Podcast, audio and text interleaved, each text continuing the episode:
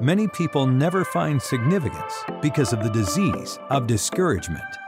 This message is the seventh in the series 10 Lessons for a Life of Significance. The message is entitled Fight Discouragement. Here is Pastor Dale O'Shields. Grab your Bibles, if you will, your teaching sheets as we turn our attention to God's Word. This morning, we're involved in a series of messages entitled 10 Lessons for a Life of Significance. And I want to talk to us today about uh, fighting discouragement in our life, how to fight discouragement. It's been said that people live lives at a variety of levels, and as we've talked about over these weeks together, some folks will live life at a basic level of survival. If I can just make it through today and get into tomorrow, then I feel like it somehow I've made it. And all of us have those moments in life when we're surviving, we're barely making it through, and we sort of make it just the next 24 hours. But it's not good to live a life that way. It's not great to always be in survival mode, but that's where some folks live. There are others that might move on from the survival mode to a place of success. And maybe they have a bit of margin in their life, they've accomplished a few things, and they feel a bit better about their life, or maybe very good about their life because of what has happened and the achievements they've had. And unfortunately, a lot of people, when they arrive at this place called success, they feel like that they've arrived at the pinnacle of living. That life is all about succeeding.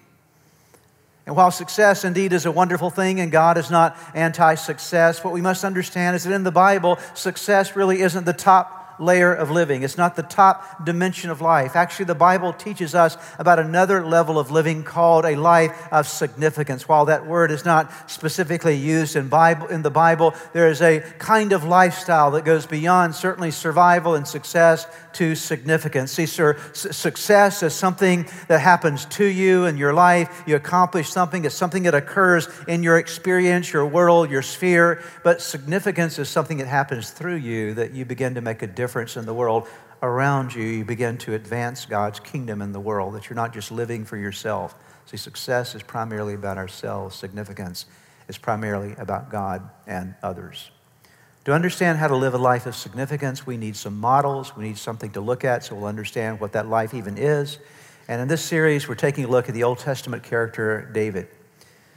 David, as he started out his journey with God, he was a young shepherd boy, and of course, God had a plan for his life to take him to uh, the place he would become the second king of Israel. But in getting there, lots of different things happened in David's life.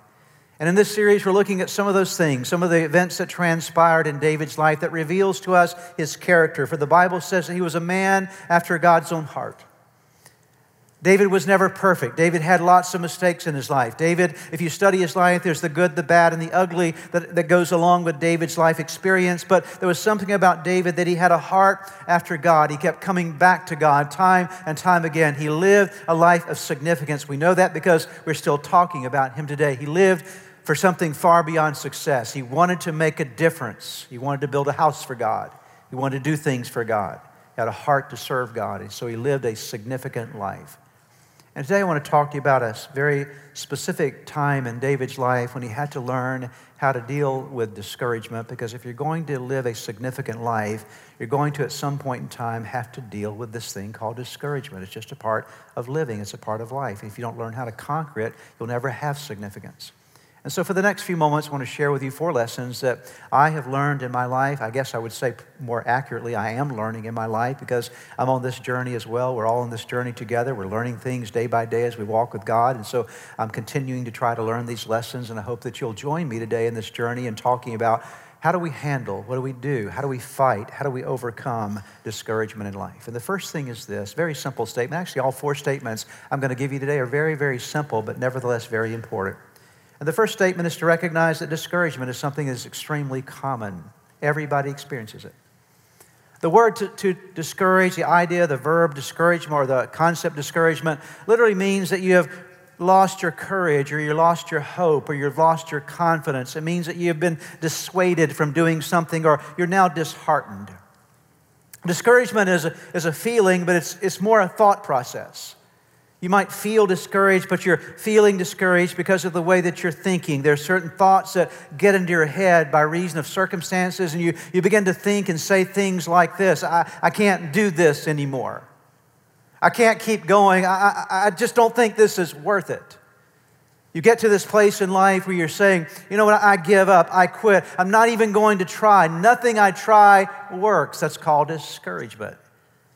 It's a kind of self talk that reveals the condition of your soul, a weariness inside of you that happens in your heart. You lose heart, you lose courage, you lose spirit, you become discouraged. It's very, very common and it's very real and it's very, very tricky. It's tricky because discouragement sneaks in.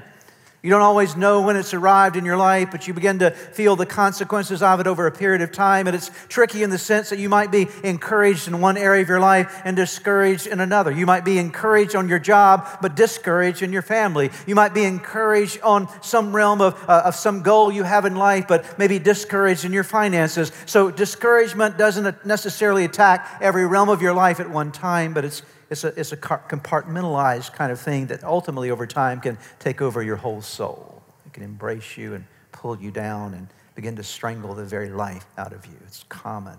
Everybody experiences it. I'm going to walk you through some examples in the Bible of people who are affected by discouragement. Let me take you first to Exodus chapter 6, verse 9. So Moses told the people of Israel what the Lord had said.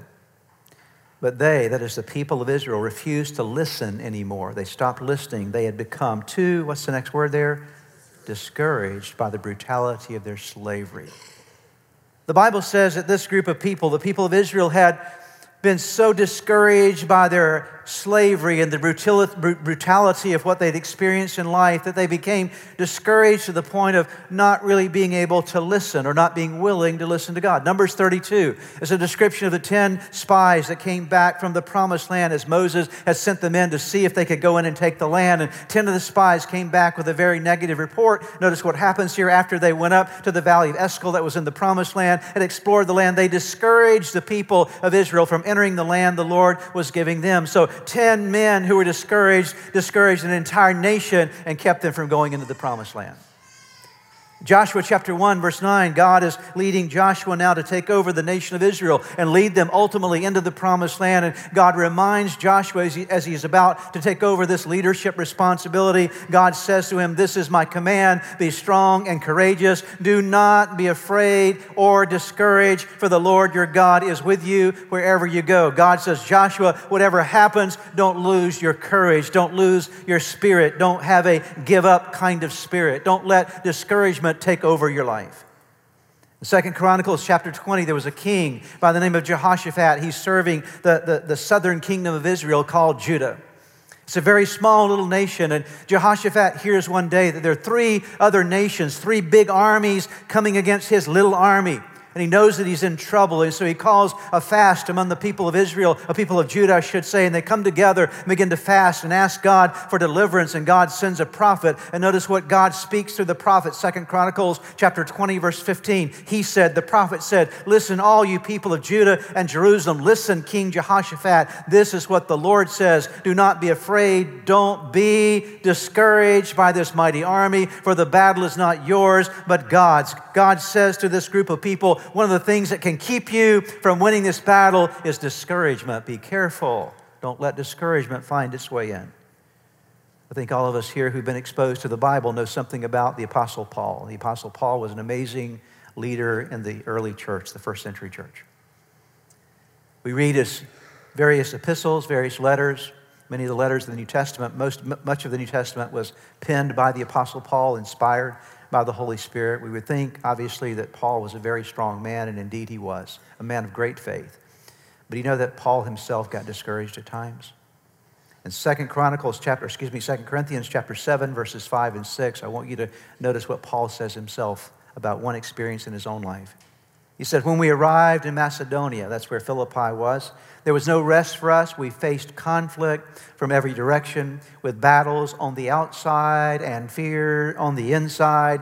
But God, who encourages those who are discouraged, encouraged us by the arrival of Titus. Paul says there was a time when we were in Macedonia and it seemed like all kind of hell was breaking loose and all kind of problems were happening around us. We found ourselves in a place of great discouragement and the thing that lifted us up was God sent Titus to us to help us in the time of discouragement discouragement. Everybody faces discouragement. It is extremely common. If you're going through a discouraging time in your life right now, you need to understand it's part of the human common experience. Everybody gets discouraged from time to time. David experienced it in his life. I'm going to draw your attention to the main theme, the main passage for today's study. It's found in 1 Samuel chapter 30. It tells the story of David at one of the most discouraging times in his own life.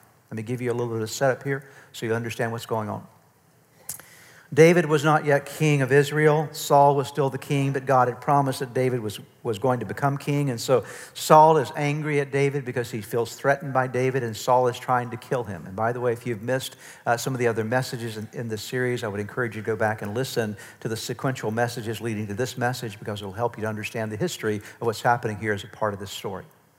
And so David one day said, I've got to get away from Saul. He's trying to kill me. And he goes down to a place called Gath. It was in the territory of the Philistines. And, and he, he's, he's given a city there to live in while he's there. It's the city of Ziklag. And while David is out one day from Ziklag trying to help the, the Philistines in a battle, David comes back then after that moment and arrives back at his town and his little city called Ziklag, where he and his men were staying. And we find this story in 1 Samuel 30, beginning in verse number 1. Three days later, when David and his men arrived home at their town of Ziklag, they found that the Amalekites had made a raid into the Negev and Ziklag. They had crushed Ziklag and burned it to the ground. So they get back to their little city, and their 600 men, and their families are to be there, and they realize we've had an invasion while we were gone. The Amalekites have come in and they've literally crushed Ziklag and they burned my little town to the ground. They had carried off the women and children and everyone else, but without killing anyone. So they kidnapped, kidnapped all the families and took them away.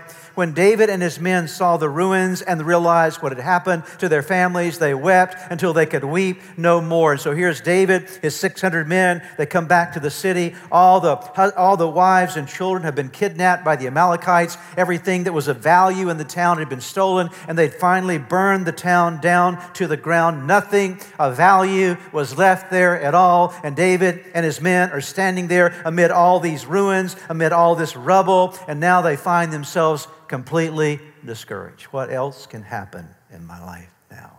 The Bible says they wept until they could weep no more. Have you ever wept until you could weep no more?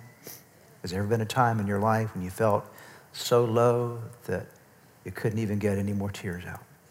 You cried all the tears that you had in your system, and there was nothing else that would come out. That's where David and his men were. They were in a very discouraging situation but it gets worse from here. You think that's bad. Let's take a look at what happens next. Verse 5. David's two wives, Ahinoam from Jezreel and Abigail, the widow of Nabal from Carmel, were among those captured. Verse 6 says David was now in great danger because all of his men were very bitter about losing their sons and daughters, and they began to talk of stoning him. Let's stop there for a moment. So we've got David and Ziklag all that's happened there. Everybody's weeping until they can weep no more. And then what happened was this note this. The men began to be bitter toward David. David, you got us into this mess. You're the problem here. In fact, the best thing we can do is we can stone you. We can put you to death because you made this, you, you caused this thing to happen. And everybody's blame turned toward David unfairly. But all the blame of the 600 men turned toward him. And David now is all alone in his misery. He's all alone in his discouragement. There's nobody encouraging David. But the Bible goes on to say, and we'll come back to this in a moment. I'll read it now and I'll talk more about this later. The Bible says, the latter part of verse number six, but David found strength in the Lord his God. Would you say that phrase with me? But David found strength in the Lord his God. Sadly, in our lives, there are times when we have experiences, maybe not exactly like this, but it feels as though everything bad that can go wrong has gone wrong in our lives. And to add misery to the situation, nobody is there to encourage us, and that's exactly where David was in this moment. But he did something. He strengthened himself in the Lord his God. And you can't strengthen, in fact, one of the translations actually uses the word here encouraged. He encouraged himself in the Lord his God. You can't encourage yourself unless you're discouraged. David was very discouraged. Discouragement happens, it's common. As I'm preaching here today in this room, in the various campuses where we've gathered today as a church, there are people sitting in seats, some of you here today, you, you in other campuses, That right now in your life, you feel like that your Ziklag has been burned down. You feel like as though everything's been stolen from you. You feel it might be a variety of circumstances that may not necessarily relate to the story that we're reading here today, but you feel very discouraged in your life and you feel all alone. Hold on because there's more to the story that we're about to get to today. Amen? The second point I want to share with you today is this discouragement is caused by certain things. It's caused by what I'm going to call persistent problems in your life. I've noticed that if one little problem comes my way, generally I can handle one little problem that I, am dealing with, or even if it's a larger problem, it's one problem and you kind of deal with it, you get beyond it. But, but persistent problems are a different thing. And there's an old adage that says, there's the straw that breaks the camel's back.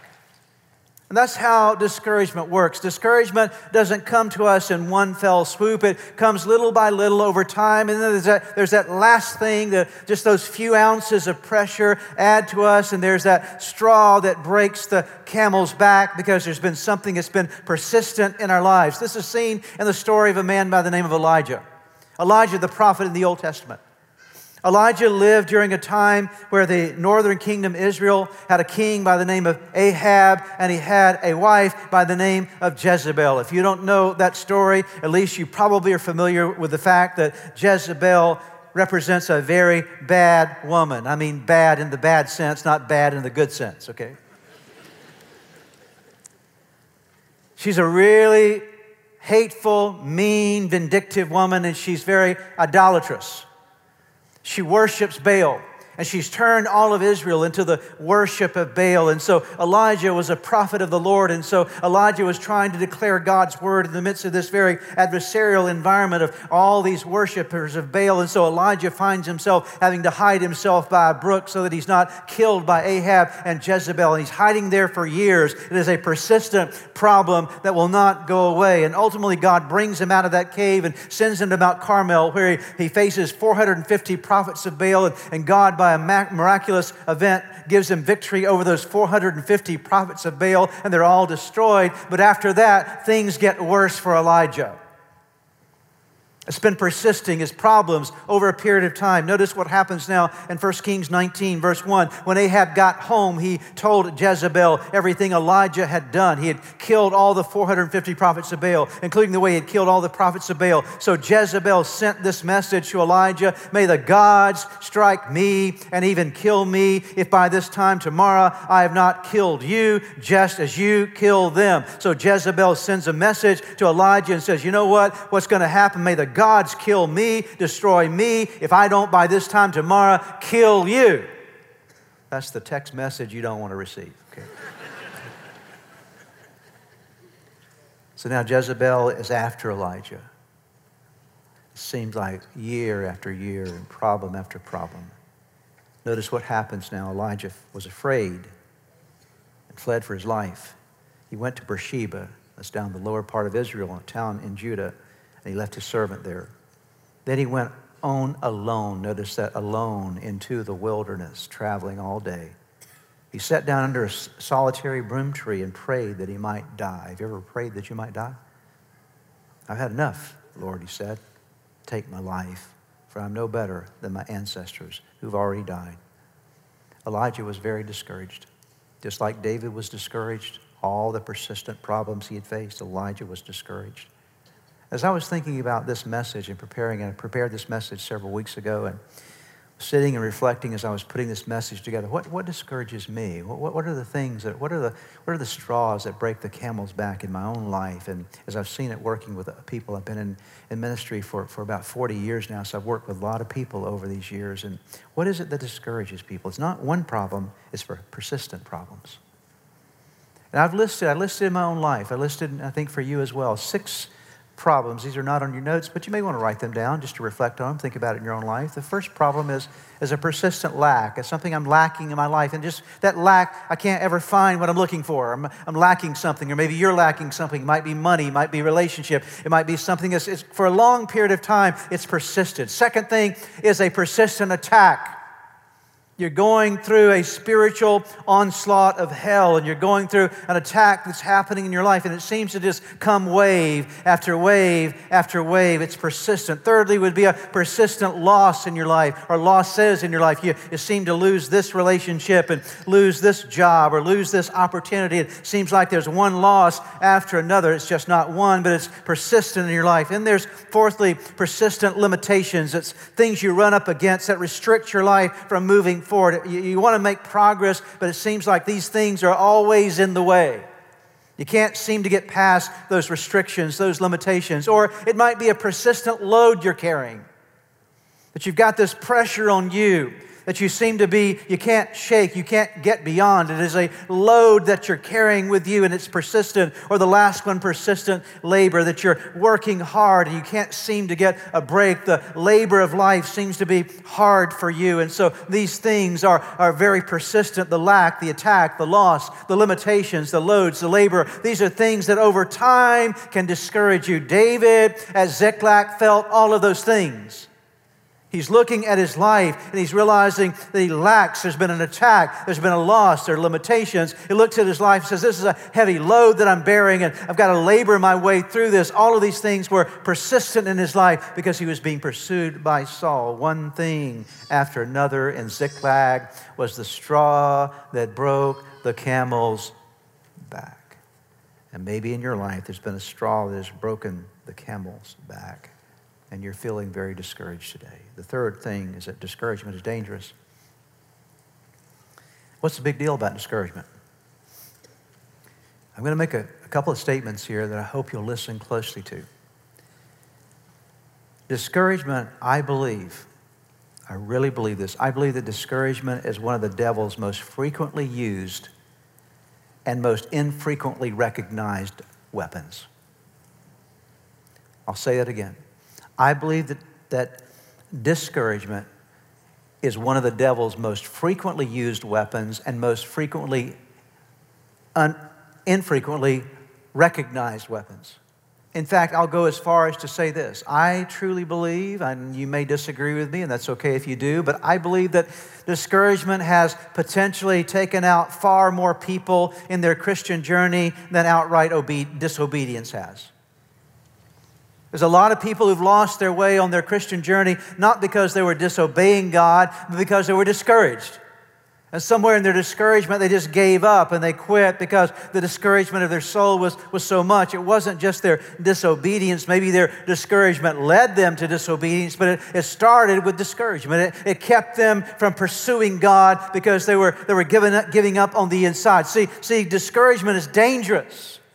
Discouragement over a period of time will rob you of your faith, and your faith is what you, you connect to God with. It is how you love on God and how you respond to God and how He works in your life. It's the key that opens the promises of God to you. And so discouragement begins to rob your faith, and discouragement removes hope from your life. You can't see a better tomorrow discouragement reduces your effort. You want to sort of lay down and, and, stop putting anything in. It sort of romanticizes your idea of resignation. I just want to give up. And here, ultimately, discouragement re- re- reproduces itself in other people around you. So you end up living in a community of discouragement. Are you with me today?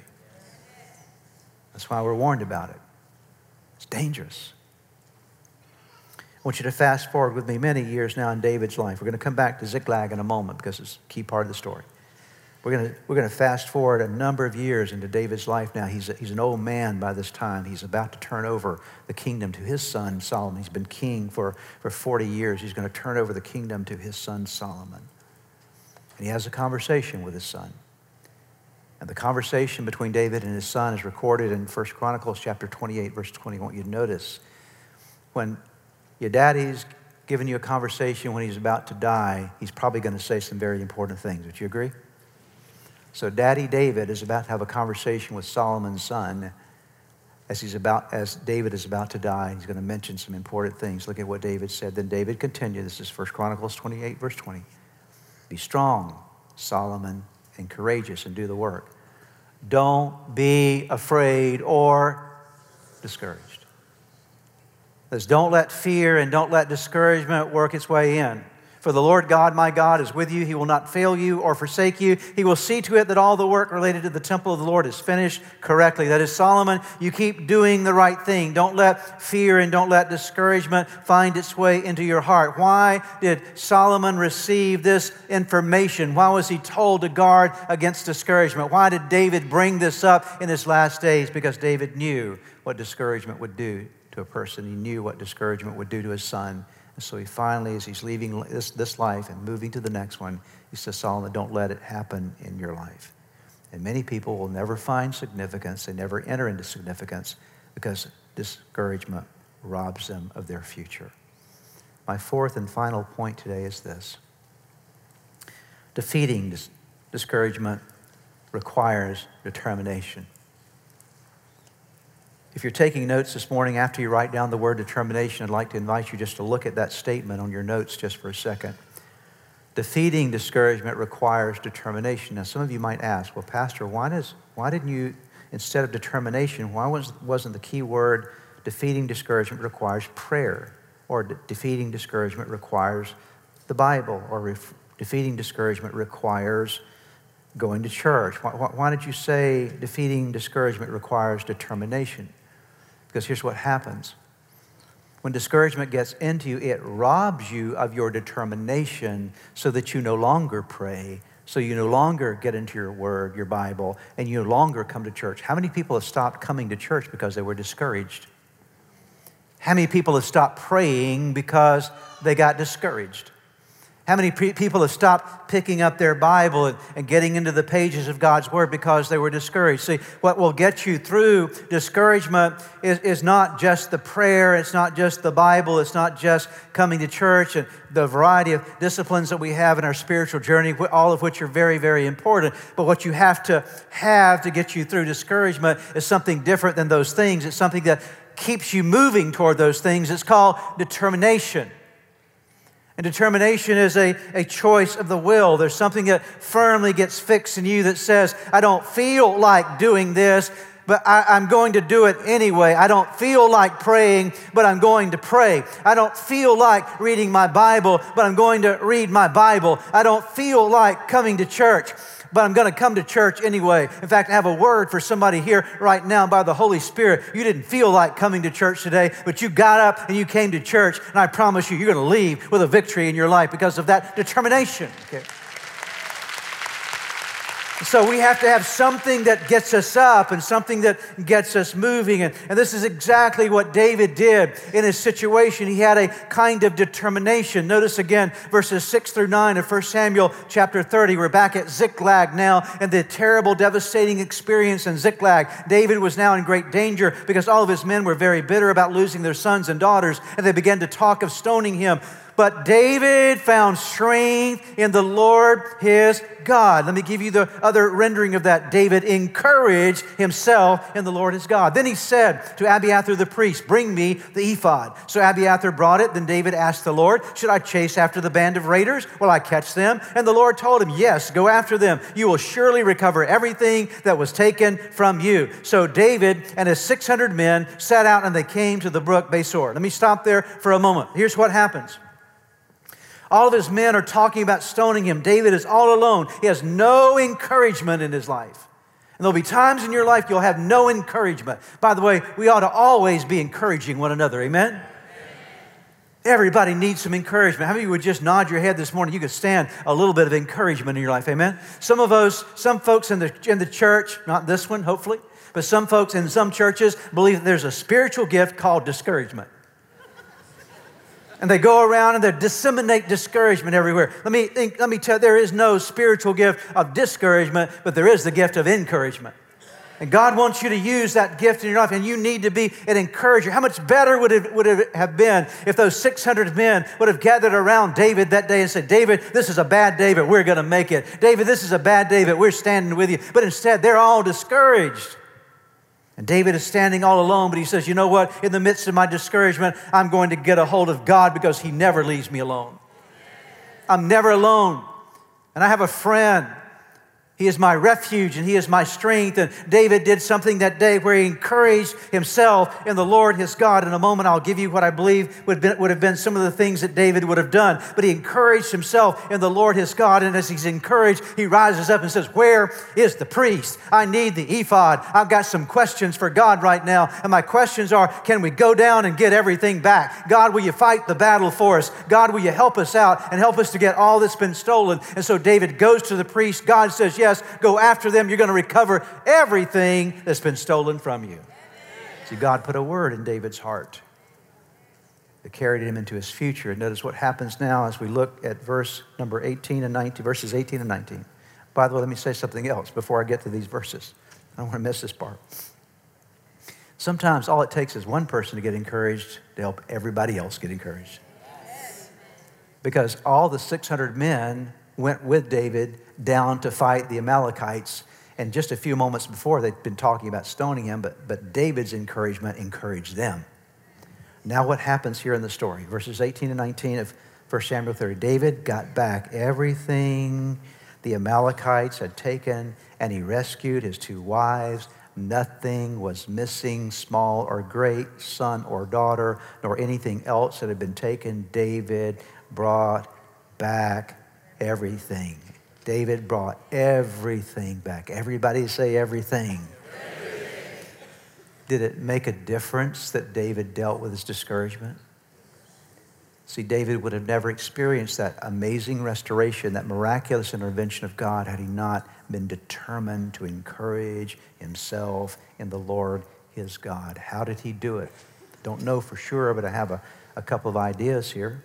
I think he probably said to him th- himself things like this Psalm 34, 6 and 7. When I had nothing, that's Ziklag, right? Desperate and defeated, I cried out to the Lord and he heard me, bringing his miracle deliverance when I needed most.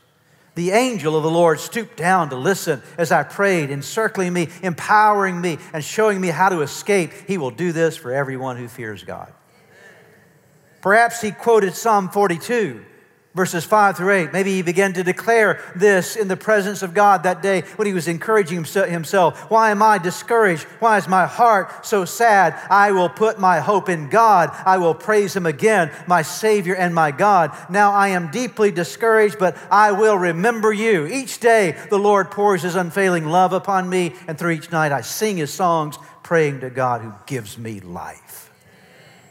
Perhaps David began to quote Psalms like that, and as he did, his heart began to be encouraged once again, that led to the encouragement of his men and the recovery of everything that had been taken from him. He determined to fight discouragement. Dear ones, what I hope and pray for you today is that wherever you're discouraged, that today you'll leave here determining to fight your discouragement. That there'll be a rising up on the inside of you that says, I'm going to fight this. I'm going to help you today, right now, in the next few moments. I'm going to help you get some fight in you.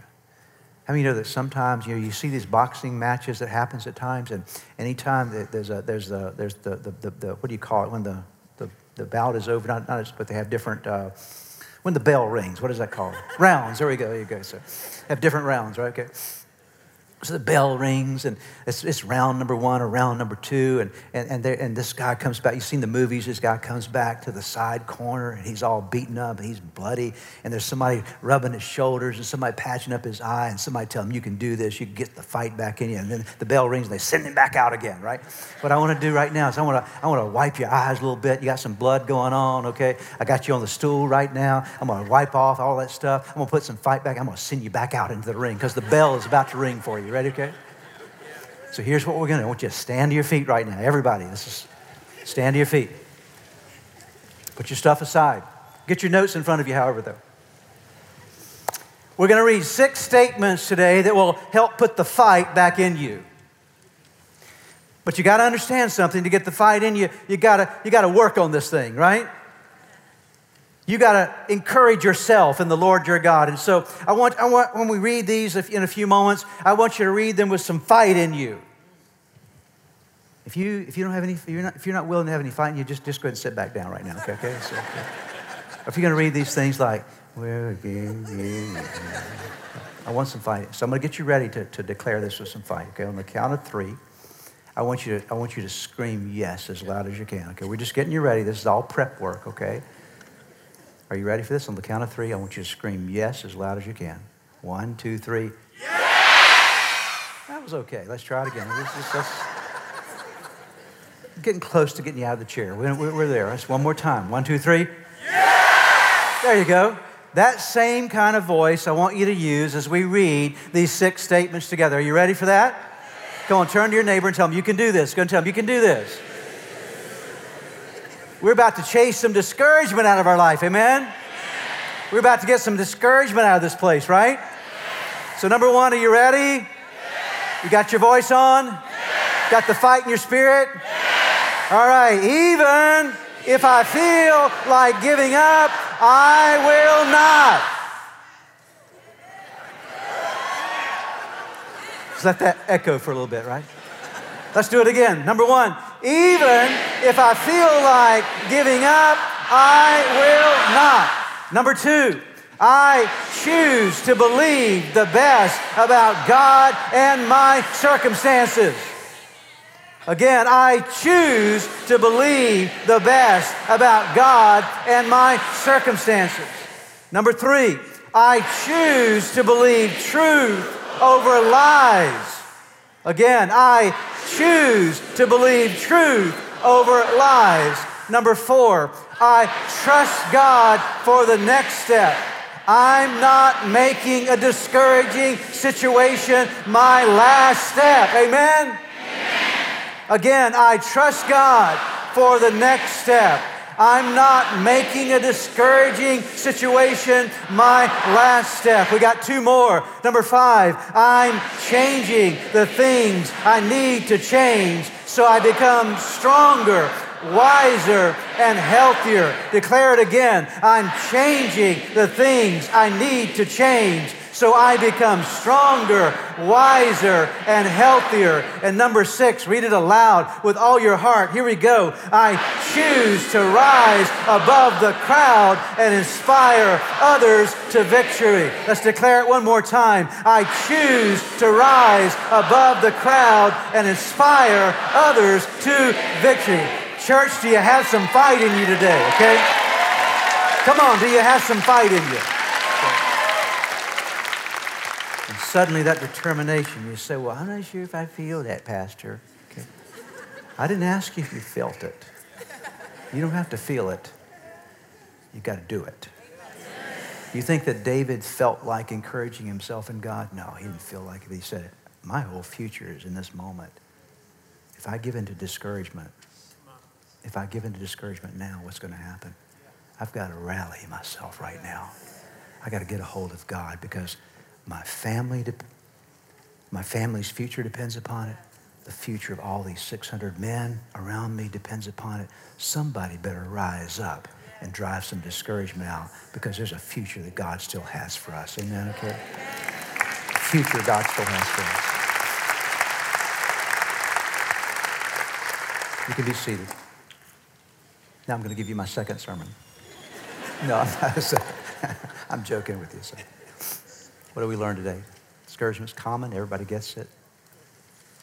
Happens usually because of persistent problems in our life, not just one problem here or there, but persistent problem. It's dangerous because what it can do, but it also can be conquered by determination. Would you pray with me? Father, thank you for your word today. We're grateful for the word of God. We're grateful for this wonderful story of David's life. And even though it was very painful for David, we thank you that there's a, there's a lesson out of it for us. And I pray that in the name of Jesus, the same kind of fight that we spoke with a few moments ago, I pray that that kind of determination will be placed in every heart and life. Thank you for the victories that are on the way today because of this renewed encouragement in God.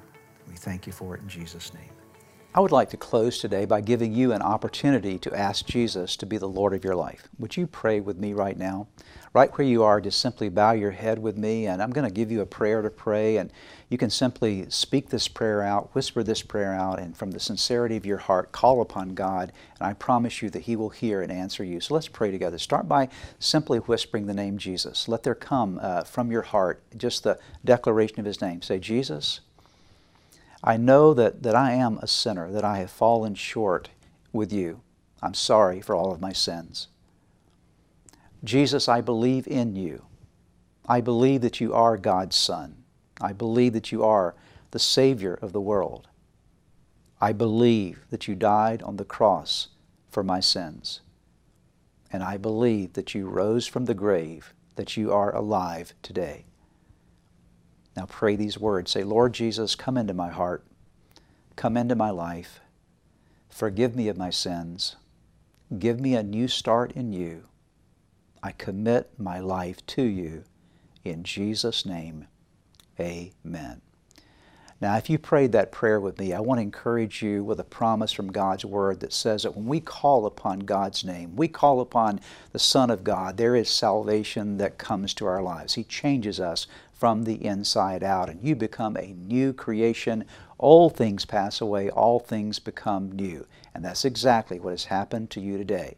Your next step really is to make sure that you get into a good Bible believing church and you begin to study God's Word, get God's Word in you, and to make sure that you get a copy of the Bible if you don't have one and begin to read it. Spend some time every day in prayer.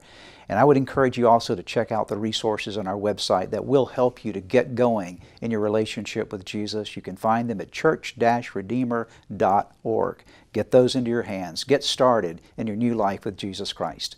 Thanks again for joining us today. May God bless you, and we look forward to seeing you next time. If you've prayed with a pastor today and made a decision to follow Jesus Christ, we have some resources for you on our website. Just go to church-redeemer.org slash a new you. We pray that this message was a blessing to you.